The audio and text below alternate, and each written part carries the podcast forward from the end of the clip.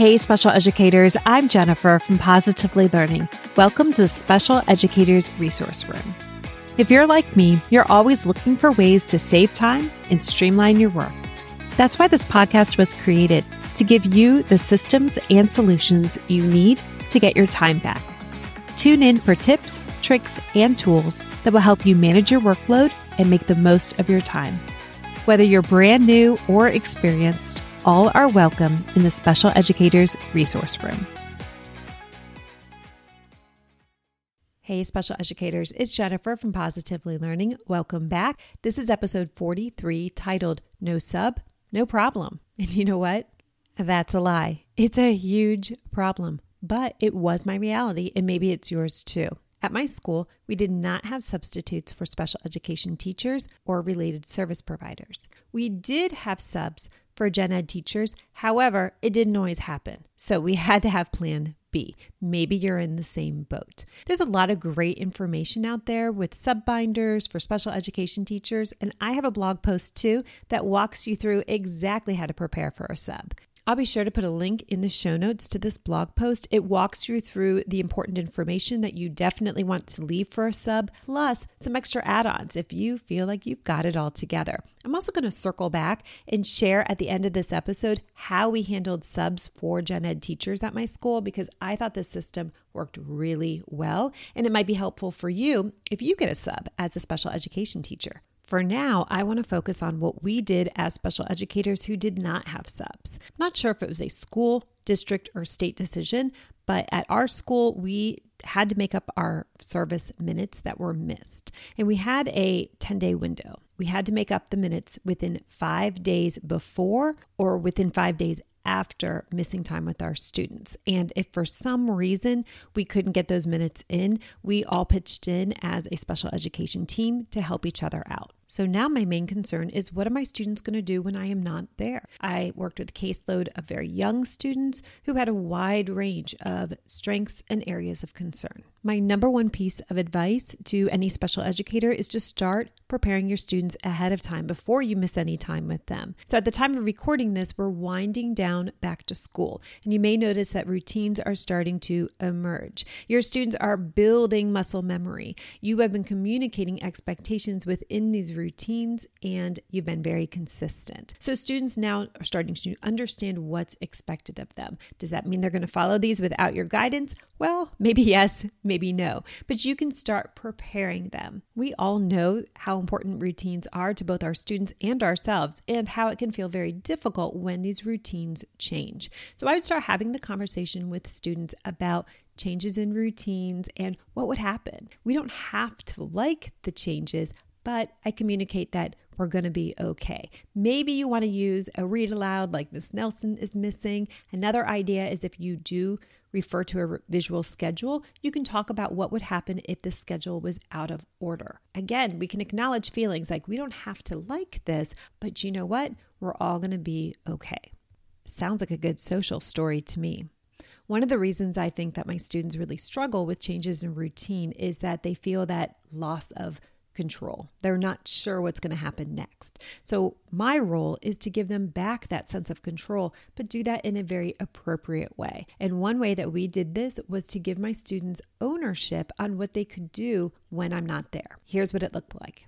At my school, we had a closet full of the old LLI curriculum, the intervention program, and they came with these canvas bags. So you could use a bag for each student, you could use a plastic food storage bag, a binder, a bin, whatever you want. But every student had their own, and I had them put inside this bag the activities that they wanted to do when I was not there. So, what I would do, for example, for math, is I would lay out some math manipulatives and I'd say, okay, choose the counter you want to use. I also had many visuals like hundreds charts or process chart. My students could put those inside their bag. One important note is these were always duplicate items. I did not choose them from our classroom to put in the bag because I didn't want my students to go back and forth and like, where is it now? But instead, it was just a duplicate set. If my students had a calm down resource that they really enjoyed, it was an individual set of cards that they kind of flipped when they needed them.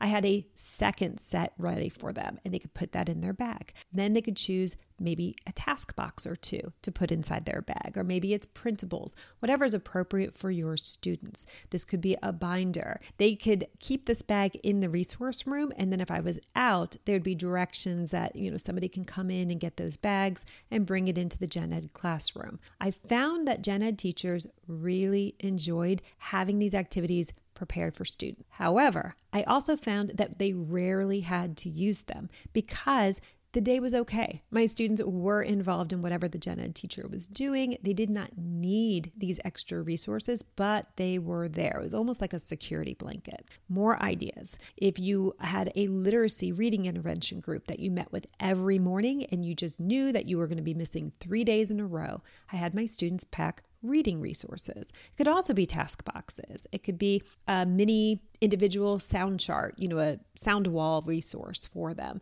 It could be reading A to Z books or other decodable books where they get to choose the books and put them in their bag. So by the end, the bags looked a little different from each other, but they all contained things that my students had a say in choosing, whether it was printables, whether it was mini books, whether it was the manipulatives or visual charts. They all had their own bag. And I think that helped them feel that sense of control of what was going to happen with their school day when they didn't have those routines in place. Once these emergency sub kits are prepared, you may want to consider some very simple role play scenarios. What would it look like to use these? Maybe even assigning roles. Is there a student that could pass them out when you are not there? And throughout this practice, you're always communicating that your students are resilient, they can do this. Another very important idea is to build in time to provide feedback maybe a class meeting after you return. How did it go? The good, the bad, everything in between. Students are most likely going to be sharing what didn't go well with other students, and you can provide that feedback and acknowledge, well, that was not easy, but you did it. And now we're back and moving forward. So, offering that feedback, keeping that communication open is so important.